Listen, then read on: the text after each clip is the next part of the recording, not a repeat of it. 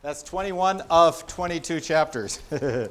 we are just so close to there, but we're going to go slow because even though in the bulletin it says Revelation 21 1 through 8, we're going 21 1 through 1 today. So, uh, as you turn there, I'd like to talk about soccer balls for a minute. As we've all learned from Operation Christmas Child, the most popular gift for only boys.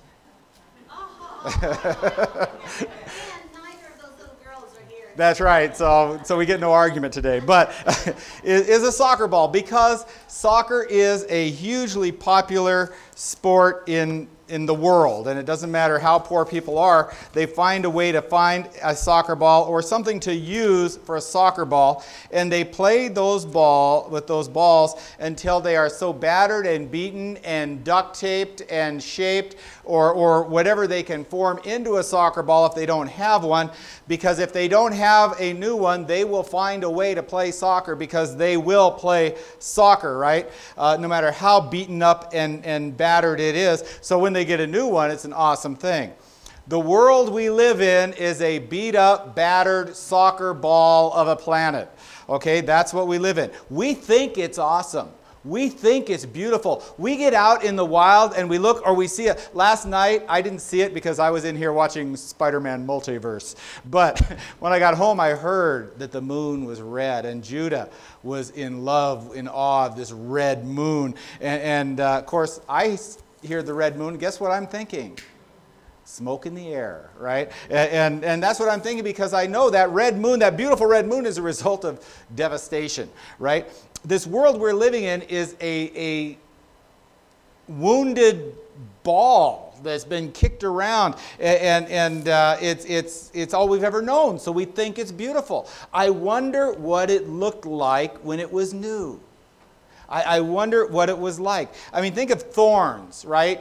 The, the, the curse on Adam. You know, on the ground because of you will bear thorns and thistles, right? Uh, thorns and thistles, uh, earthquakes, storms, droughts, volcanoes, floods, fires, the flood, right? Entropy, just things wearing down. This, this world is a battered, beat up soccer ball remnant uh, that, that uh, really could do with being replaced, right? Today we read this Then I saw a new heaven and a new earth. For the first heaven and the first earth had passed away, and the sea was no more. God is going to make all things new, including us right? And eternity is going to be great. And this today's message is, is about, I don't know, I, I told Joan this is going to be a really uplifting sermon. I don't know if I know how to do those. You know, it's always conviction and, and, and repent, you stinking sinners. And today, the, the whole message about how awesome eternity is going to be. So I wanted, I, I knew this was going to be a one verse sermon when I looked at the word new.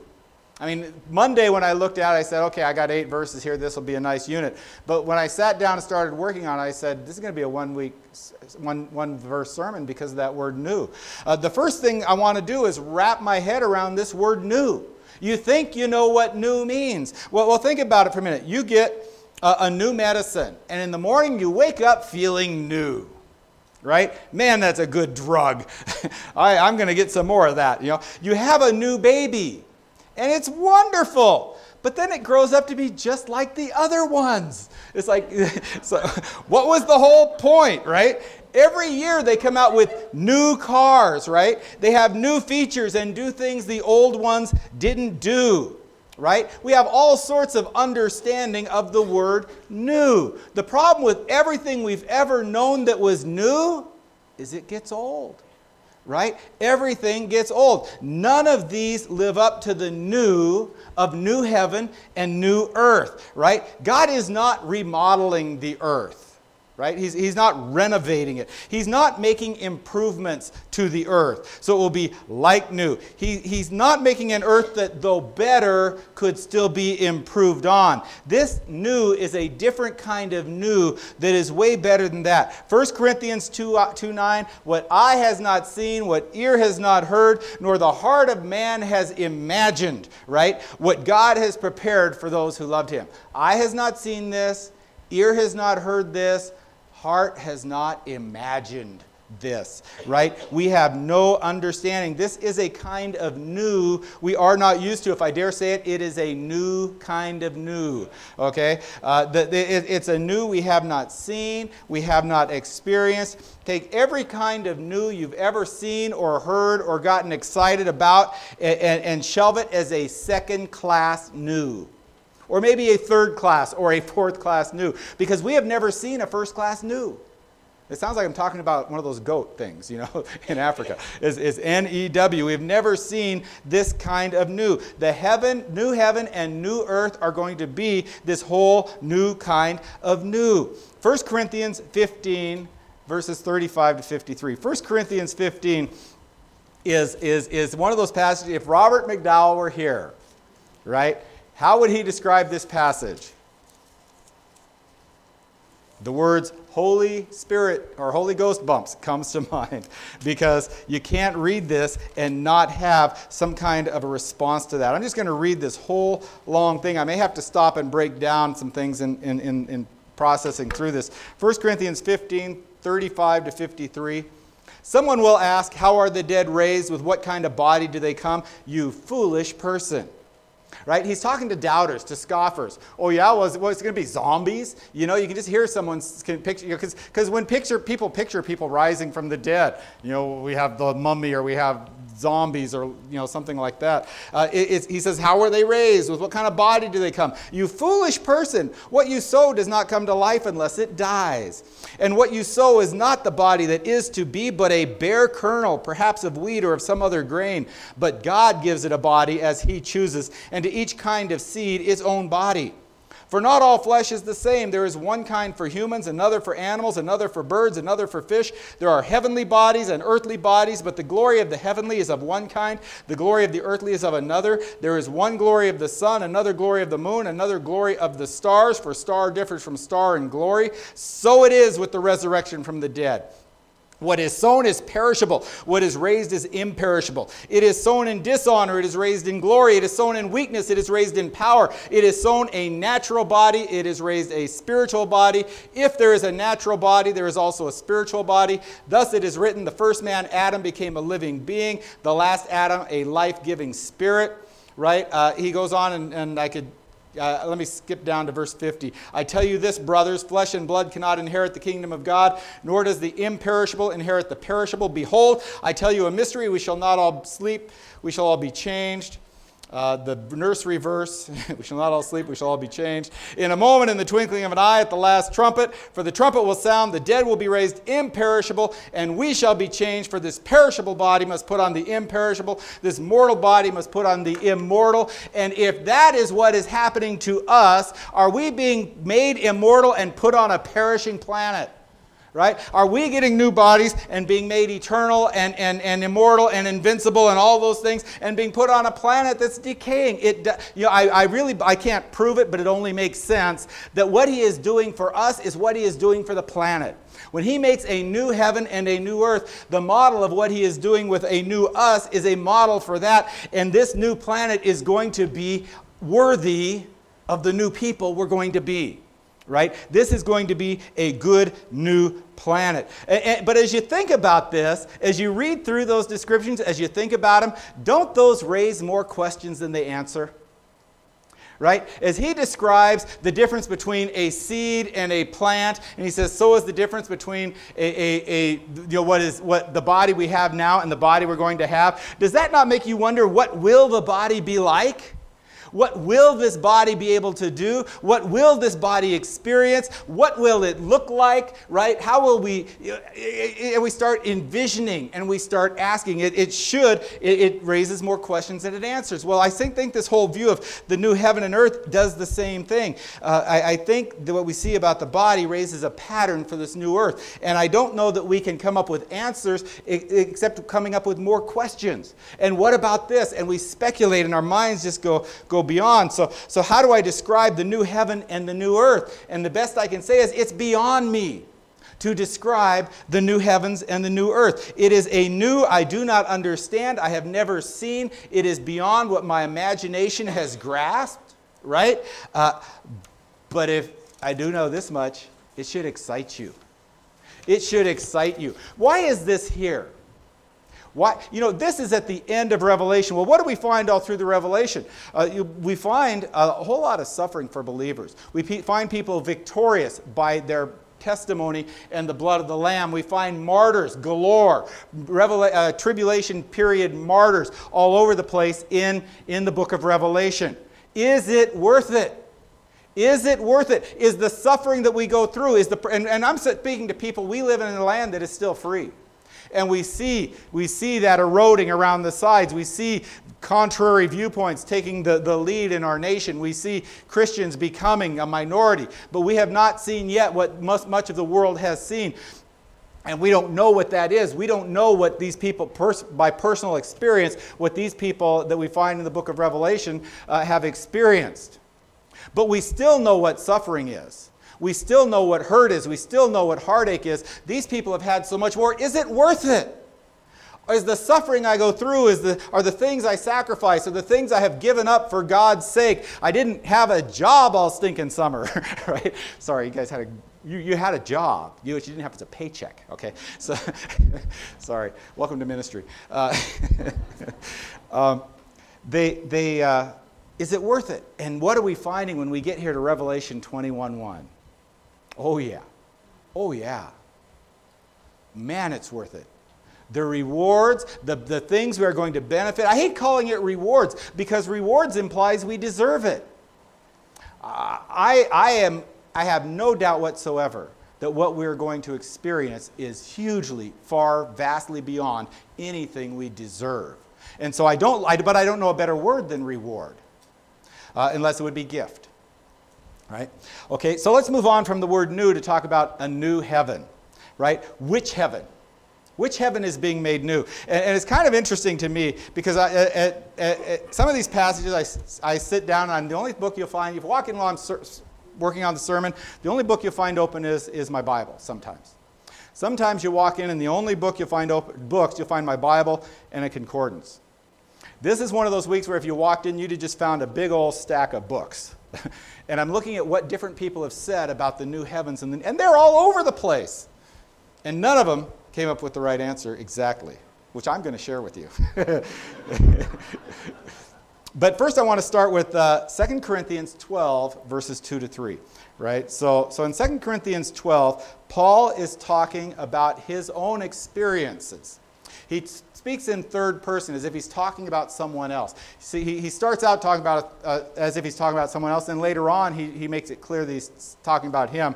He's just trying not to sound too full of himself, I think. Uh, but he's talking about experience when he has gone to heaven himself. And listen to how he says it. Ver- chapter 12, verses 2 and 3.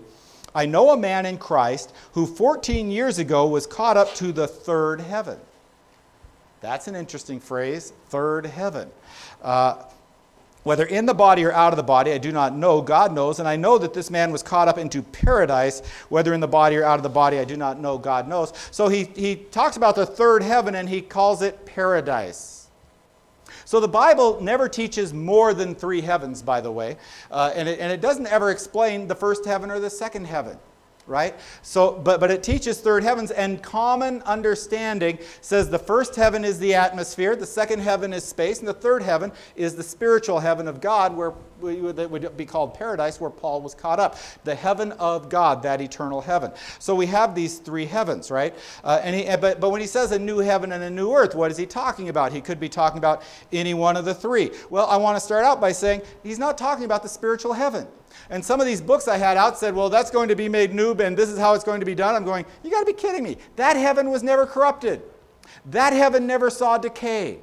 Right? Sin did not enter into that heaven. Sin did not affect that heaven. It doesn't need to be remade right? That is the heaven where God, the spiritual heaven where God reigns, right? That one is fine. But I'll tell you where you get the right answer from is look at uh, Revelation 21 1. And he says, uh, then I saw a new heaven and a new earth, for the first heaven and the first earth had passed away. And, and is it possible that Genesis 1 1 is relevant to this? In the beginning, God created the heavens and the earth.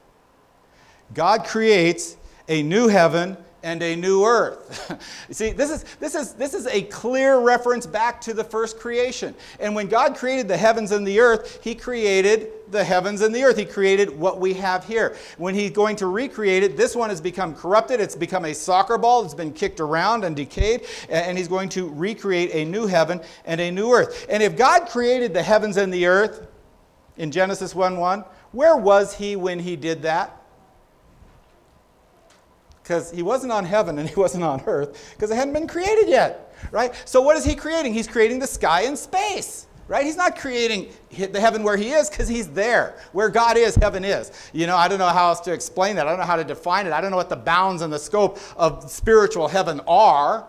But that's not what he was creating. He was creating this physical thing we call heavens and, and space and earth. Uh, that's the heaven and earth he created then, right? Uh, it's it, the scope of what he is recreating. I believe it makes perfect sense. Is the scope of what he created the first time? Only the first time he created it with these laws of physics and entropy and the ability for it to become a battered socket, soccer ball, especially once Adam sinned. And, and, and the new ones won't have that ability. Physics are going to be different in heaven uh, or I'm going to call it eternity. But yeah, and I want to talk about that because we use the word heaven to talk about when I die. When I get to heaven, gonna walk with Jesus, right? And, and, and uh, guess what? I don't actually expect to go to heaven. Or maybe I will, but I, my life is going to be on the new earth. But we'll get to that when we talk about that he makes a new heavens and a new earth. But, but the creation he's making is, is, is this one. Day two, Genesis 1 6 through 8. God created the, the, the skies, right? Let, let's go back and look at that. This is, this is deep theology that you teach to, to three and four year olds, right? Uh, and somehow we forget that it matters. Uh, Genesis 1, verses 6 through 8. And God said, Let there be an expanse in the midst of the waters, and let it separate the waters from the waters. And God made the expanse and separated the waters that were under the expanse from the waters. Uh, that were under the expanse from the waters that were above the expanse, and it was so. And God called the expanse heaven. Shocking. Now, your Bible might say sky. There was morning and there was evening the second day, and he's talking about the sky, the atmosphere right? That between the waters below, which is water, and that between the waters above, which are clouds or rain or snow or whatever it happens to be at that time. And that was one of the things he created. If we skip down a few days, uh, we go to uh, verse 14. And God said, this is verse day four, and God said, Let there be lights in the expanse of the heavens to separate the day from the night, and let them be for signs and for seasons, and for days and for years. Let them be lights in the expanse of the heavens to give light upon the earth. And it was so. And God made two great lights the greater light to rule the day, the lesser light to rule the night, and the stars. And God set them in the expanse of the heavens to give light to the earth, uh, to rule over the night and the day and the night, to separate the light from the darkness. God saw that it was good. There was evening and there was morning, the fourth day. And, and so what we find is day two, he made atmosphere. Day four, he made space. Because what is space but nothing filled with something, right? Space, space is nothing, and in that nothing, he planted stars. And people talk about, well, how big is the universe? How far does it go? Well, it goes as far as the stars do. And beyond that, it's empty nothing. That's what space is, right? He created space on the fourth day. He, so he created the, the skies, on, on, he, in the beginning, he created the heavens and the earth. He created the skies on day two. He created space on day four. But the heavens, the heavens of God, were already there. Uh, he didn't have to create them, right? Uh, uh, and so, by the way, we, as I say, we won't live on heaven. We will be earthlings. Right? I thought, it, I thought about when I was trying to, you know, one of the things you struggle when you prepare a sermon is how am I going to introduce this thing? And I start, thought about starting with Nanu, Nanu, right? Welcome, greeting, earthlings, something like that. And I thought, that takes too much explaining. Those of you who laughed, you know it. Those of you who didn't are still going, what in the world is that about? Okay? and now we're laughing at them, right? Uh, or they're laughing at us. Uh, it works both ways. We are, we are earthlings. We will be earthlings. We talk about heaven uh, when we get there. I do it that way. I, I, I'm not apologizing for it, but I am saying it's, I don't think it's accurate. I think God is making the new earth because we are physical beings destined to live for eternity on a physical earth. And that's not bad. That's not a limitation. That's what we're made for, right? That's, that we, that's what we are designed to do. And I think, I think we will like that. Uh, if we're going there, why would God bother making this thing and calling it our home? Because that's what, the way He describes it.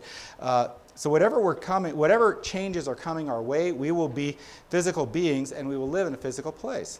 Uh, and the new heaven, when it being referred to, is the heaven that corresponds to that physical earth. So let's move on to the new earth, because it's hard to get a grip on this new earth, largely because of this phrase, there will be no more sea. And, and, and that, that's the part that baffles me, and we'll come back to that. I'm not sure there will be mountains. Uh, uh, because if you think about this for a minute, in Genesis 7 19 to 22, it says the highest mountains were covered before, before the, uh, by the flood by 15 cubits of water. A cubit is commonly rounded off to be about a foot and a half. It's probably a little bit longer than that. But if it's a foot and a half, that's 22 and a half feet of water. That's, that's water deeper than you can dive to, at least I can dive to. You know how, how as a kid, anybody ever swim to the bottom of the pool and scoop up the toys and you feel like you're going deep? Right? I, have I've gone uh, cliff jumping, right, from 50 feet. And from 50 feet, it feels like it takes you forever to hit the water. And then it feels like it takes you forever to get back up. But I doubt I went down 22 feet, right? 22 feet is a long way, way down. How in the world was there enough water to cover the highest mountains by 22 feet? And the answer is the mountains weren't that big. I mean, that, that's the answer that makes sense. Mountains were formed probably during the processes of all the things that went on during Noah's flood. That is probably when what we today call mountains were formed, and they probably didn't call, they probably didn't have what we call mountains. What they would call a mountain, we might call a butte. we might call it a little butte. we might call it rolling hills. Uh, I, I don't know, uh, because uh, you know you, you, you, base things on what you're used to. Uh, the there prob- uh, when, I say it probably weren't mountains, there, there, might, probably won't be mountains. I'm basing it on the earth at the creation if there weren't mountains then. Uh, in other places of Scripture, we find mountains spoken of in, in almost a negative way. Revelation 16:20, just a few pages back. I'll turn there and read that one for you. Revelation 16:20 tells us, uh, "Every island fled away, and no mountains were to be found. This is part of, part of the seventh bowl, the bowl of wrath, the time of the war of Armageddon, the battle of Armageddon. And all the mountains are leveled, as if mountains were a bad thing. And, I have a hard time getting a grasp on that. Uh, uh, Isaiah 40, 3 to 5 is a passage we're familiar with for, for the introduction of John the Baptist. You know, let every mountain be laid low, let every valley be raised high, let make straight a path for the, the way of him who comes in the name of the Lord. And, and, and the idea of leveling and raising and making it flat. And, and I don't know about you, but that sounds boring to me. that sounds, that sounds like, like but, but I mean, before Disneyland, where did you go on vacation? you went to the mountains or you went to the ocean? You went to the ocean or to the, or the mountain or to the water. It doesn't have to be the ocean, but I mean, there's only two destinations hills and water. And he's getting rid of those two things, right? Come on, come on. What's the point of this? Uh, do you not understand this, God? And, and he's saying, Yeah, Steve, you're such an idiot. Uh, if one of us doesn't understand, it's, it's me. But, but I think this is a combination of, of symbolism and straightforward passages, but it's a consistent picture. And I'm not sure it sounds fun. We like oceans, we like mountains. We visit, we say it's pretty. Well, you know, would people come to Davenport and say, Oh, I like it here, it's so pretty? Do you believe them? I, I sometimes call them on it. I, I sometimes say, What are you, are you kidding? What are you talking about? Because it's the same in every direction. Now, you go to North Idaho, right, guys? That's pretty, unless you're my daughter who's weird and doesn't like pine trees. So, so we're going to have a vote right now. No, we're not. Davenport has definite advantages. I'm not going to argue to that. But, but we like oceans and we like mountains. And, and, and uh, it's like What's that? And we, we, we, we like wheat fields. uh, but best I can say is, is if you're like me and you go, I don't understand this, I don't understand how this is improvement to get rid of mountains and, and valleys, you know, the best advice I have is to, is to trust God that He who made us and knows what makes us happy will make it better, not worse right? The process of what God is doing for us is making the world better, not worse. It's going forward, not backward. Uh, all those things. Is, it, everything good about this earth will be better. Uh, it, it's, it's going to be that way. Uh, but since this pulls us back to Genesis 1 1, maybe we can glean some things to hear from there. Genesis 1 1, or not just 1 1, but Genesis 1, the, the creation time, before, between, between creation and the fall, Adam and Eve walked along in perfect, sinless fellowship with God and with each other. Adam and Eve walked along, it appears, in perfect fellowship with animals, right? Not, not just the serpent, the talking serpent. We go, that sounds weird. Why does the serpent talk? Uh, don't know about that. But, but Adam named the animals. God brought them to him. He did not say, ah, a snake. You know, he said, oh, a snake. He did not go, ah, a spider. Oh, I think I'll call that eight legged thing a spider. Uh, you know, he, he, he wasn't afraid of anything. The tigers didn't scare him, the, the alligators didn't scare him, the, the behemoth didn't scare him, the T Rex didn't scare him. Oh, yeah, I'm going to call that thing a Tyrannosaurus Rex. It's awesome. Yeah, I like it. I want to see some things about that puppy. But, you know, I, uh, imagine the diversity of animals we would have on this planet today if nothing had ever gone extinct. Because every fossil ever found, everything that they look at and talk about evolution is no proof of evolution, but it is proof of further future, for, past, former existence. That's the word I want. It's proof that that thing lived. And all those things that used to live on earth that aren't alive anymore, they were alive once, right?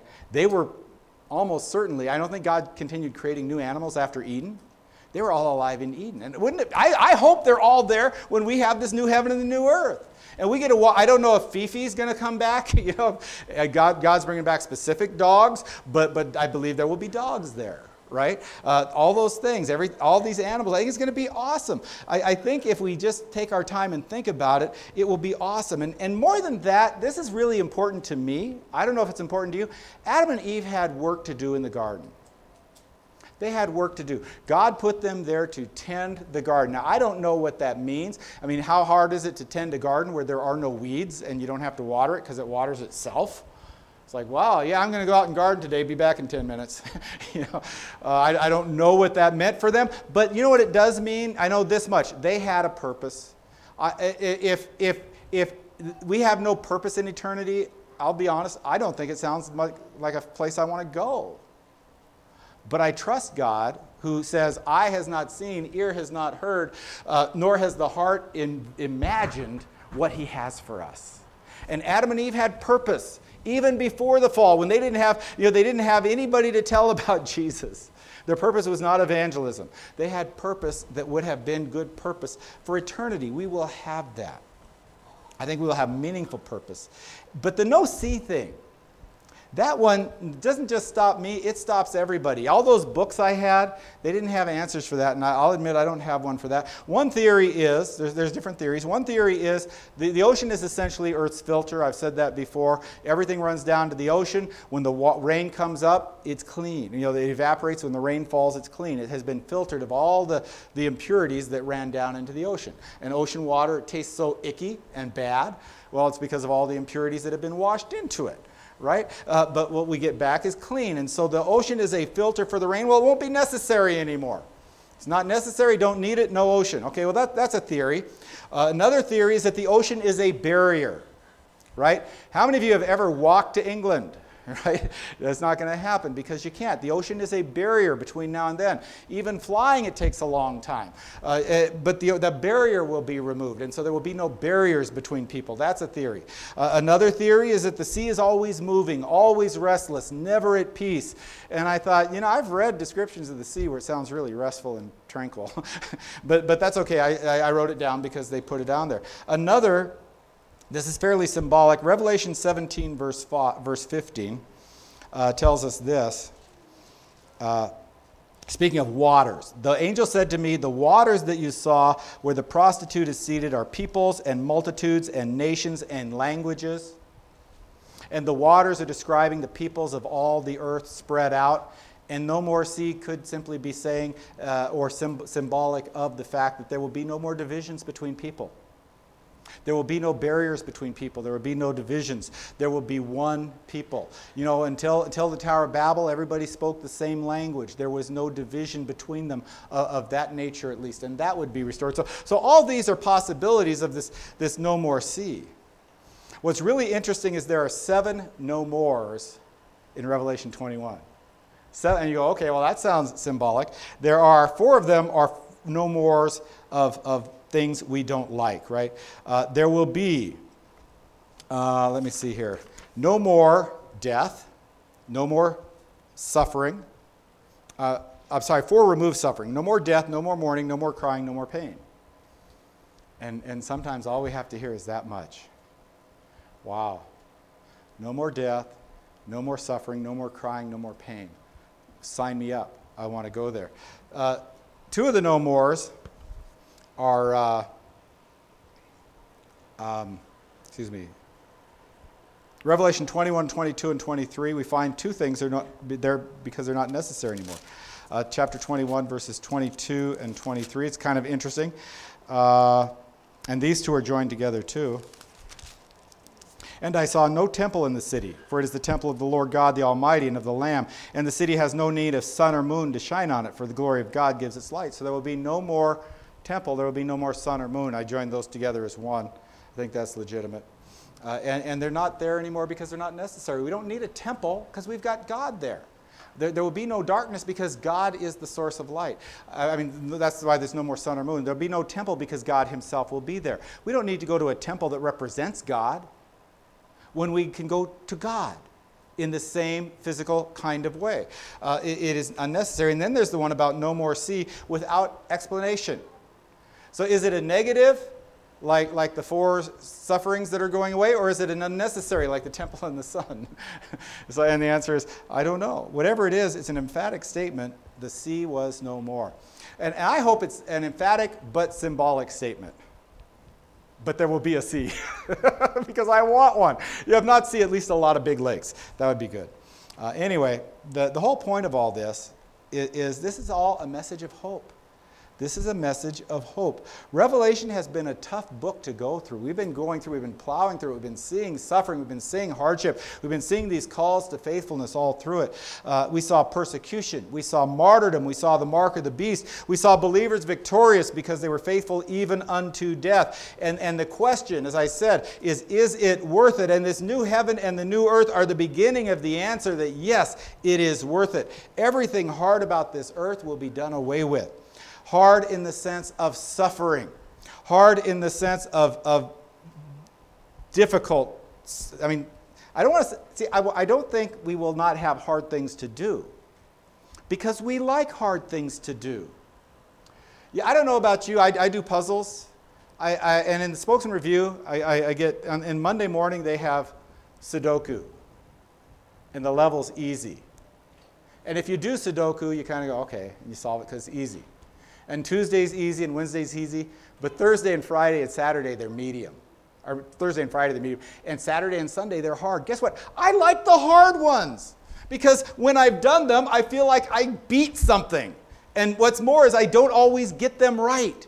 And so it makes me feel more, I like to feel like I overcame something. I don't, you know, if, I don't care if it's a puzzle on a piece of paper, I beat it, right? Okay. Sorry, that's my inner competition coming out. Uh, it's, it's, uh, I don't want in heaven eternity nothing hard to do. I think there will be hard things to do, but they won't be things that we end up crying over. They won't be things that we, we suffer great loss if we don't accomplish. I, I think there will be things to do. I think we're made, God made us to desire to do things, to want to do things. Uh, but so I think there will be hard things that way, but, but uh, not the kind hard in the sense of suffering. Uh, I, I think everything good about this earth will be here, only it will be better because we are living in the scarred remains of a dying planet.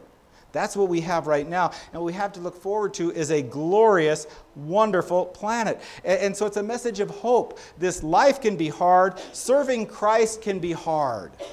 Why is it that when missionaries are in Siberia to reach people with the gospel, a flood comes when their help is coming and their schedule is planned? One answer that I'm going to believe is God has some really good things in mind to bring about through this that He wouldn't bring about any other way. But another is, is this life is going to be hard. It's going to be difficult. It is a, a dying planet, it is a hard place to serve Christ. But, but if we look to the reward, if we look to the reward, we will find it's worth it. So, Cocolalla people, not just you guys, the, the SMIs, but, but everybody here who's worked at Cocolalla, you may have heard, heard me say this before. I'll say it again. I'm sure I'll say it in years to come until the Lord takes me home. The hard people are the best people. The tough campers are the ones who get saved. The tough weeks are the weeks that see results. Every time it's hard, get excited because God is doing something. And in the end, the reward is far greater than the difficulty we have getting there. Uh, I'm going to close in prayer. You can answer that phone. Father, we praise you for all you do for us. I thank you for tremendous rewards. I thank you for a new heaven and a new earth, and that they are glorious and well worth it. I praise you for your goodness. In Jesus' name, amen.